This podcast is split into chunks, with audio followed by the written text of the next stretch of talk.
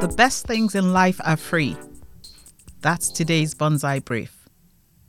Hey, Bonsai, what does that mean? The saying, "the best things in life are free," means that the most valuable and important things, such as love, friendship, joy and peace, cannot be bought. Okay.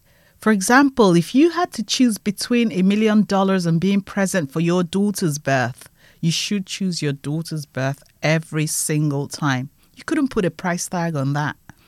The best things in life are truly free. Thanks, Bonsai.